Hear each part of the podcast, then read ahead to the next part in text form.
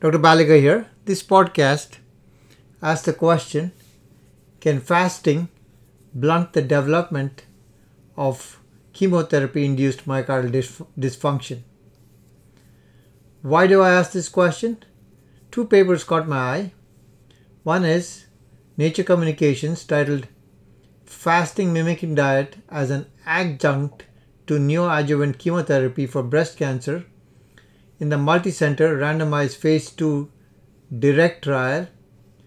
The lead author was Stefanie de Groot, and the senior author is Judith R.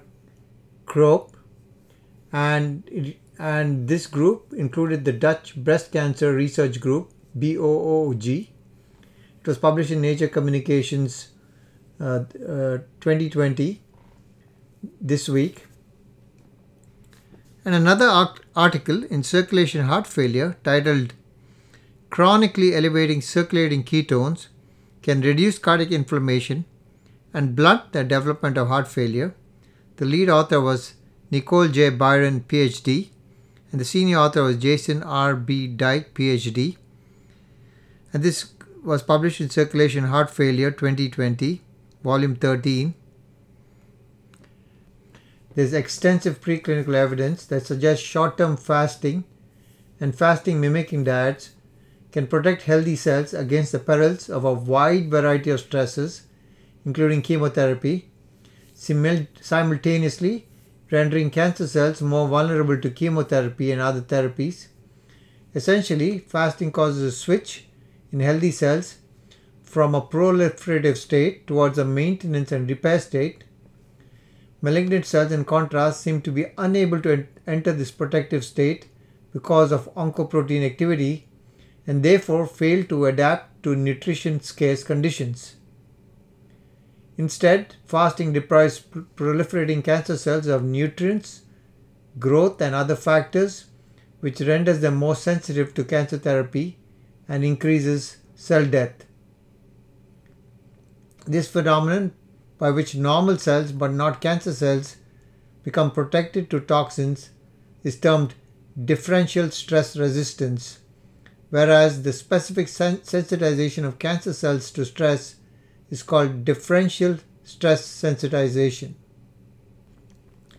Declines of plasma levels of insulin like growth factor, IGF 1, insulin, and glucose are among the mediators of the effects of fasting in cancer cells as these factors can promote growth and pre- prevent apoptosis or cell death, programmed cell death. Fasting periods of at least 48 hours are required to induce a robust decrease in circulating glucose, IGF 1, that's insulin growth factor 1, and insulin levels. A very low calorie, low, low protein, fasting mimicking diets was developed for its ability to cause metabolic effects on various starvation response markers similar to those caused by water only fasting while reducing the burden associated with water only fast.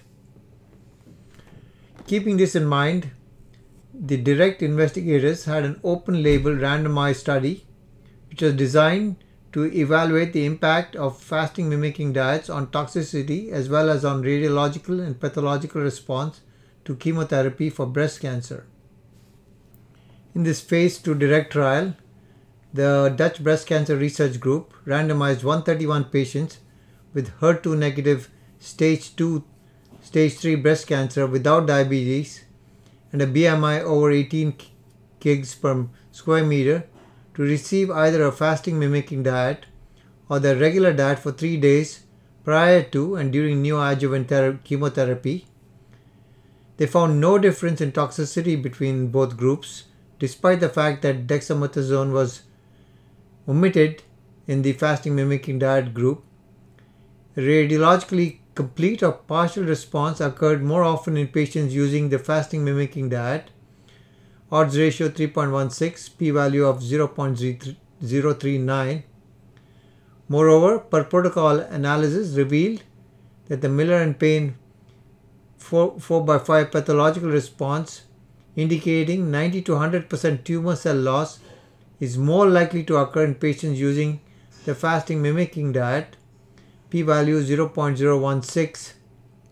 Also, the fasting mimicking diet significantly curtailed chemotherapy induced DNA damage in T lymphocytes.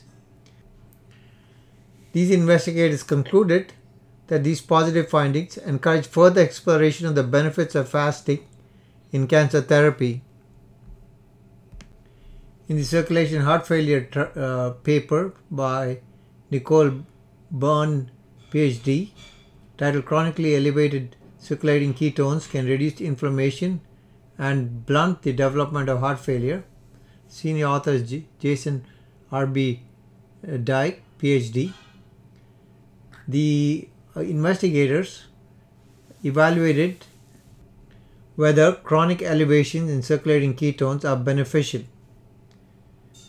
To chronically elevate circulating ketones in mice, they deleted the expression of, a, of the ketolytic rate limiting enzyme SCOT, SCOT, that is succinyl CoA 3 keto acid CO transferase 1, in, encoded by OXCT1 in skeletal muscle. Tamoxifen inducible skeletal muscle specific OXCT1 knockout mice 32 number and littermate controls wild type 35 were subjected to transverse aortic constriction surgery to induce heart failure. What did they find? Deletion of SCOT, that's SCOT in skeletal muscle but not cardiac muscle, resulted in elevated concentrations of fasting circulating beta hydroxybutyrate in knockout mice compared to wild type. Five weeks following transverse aortic constriction, the wild type mice progressed to heart failure, whereas the knockout mice with elevated fasting circulating ketones were largely protected from the transverse aortic constriction induced effects observed in wild type mice. The p value for ejection fraction was p equals 0.011.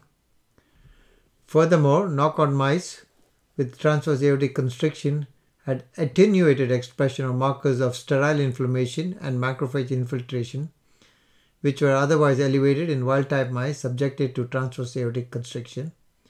Lastly, addition of beta hydroxybutyrate in isolated hearts was associated with reduced NLRP3, that is, nucleotide binding domain like receptor protein 3, inflammasome activation, which has been previously shown to play a role in contributing to heart failure induced cardiac inflammation. This is the first study to show that a chronic elevation of ketones may be an efficacious approach to blunting heart failure. Chronic but modest elevations in ketones can delay the progression of heart function and pathological remodeling of failing heart and possibly improve outcomes. The authors concluded modestly elevating circulating ketones may improve heart failure outcomes by reducing cardiac inflammation. They suggested ketone therapy may be a novel therapeutic approach to treating and managing heart failure.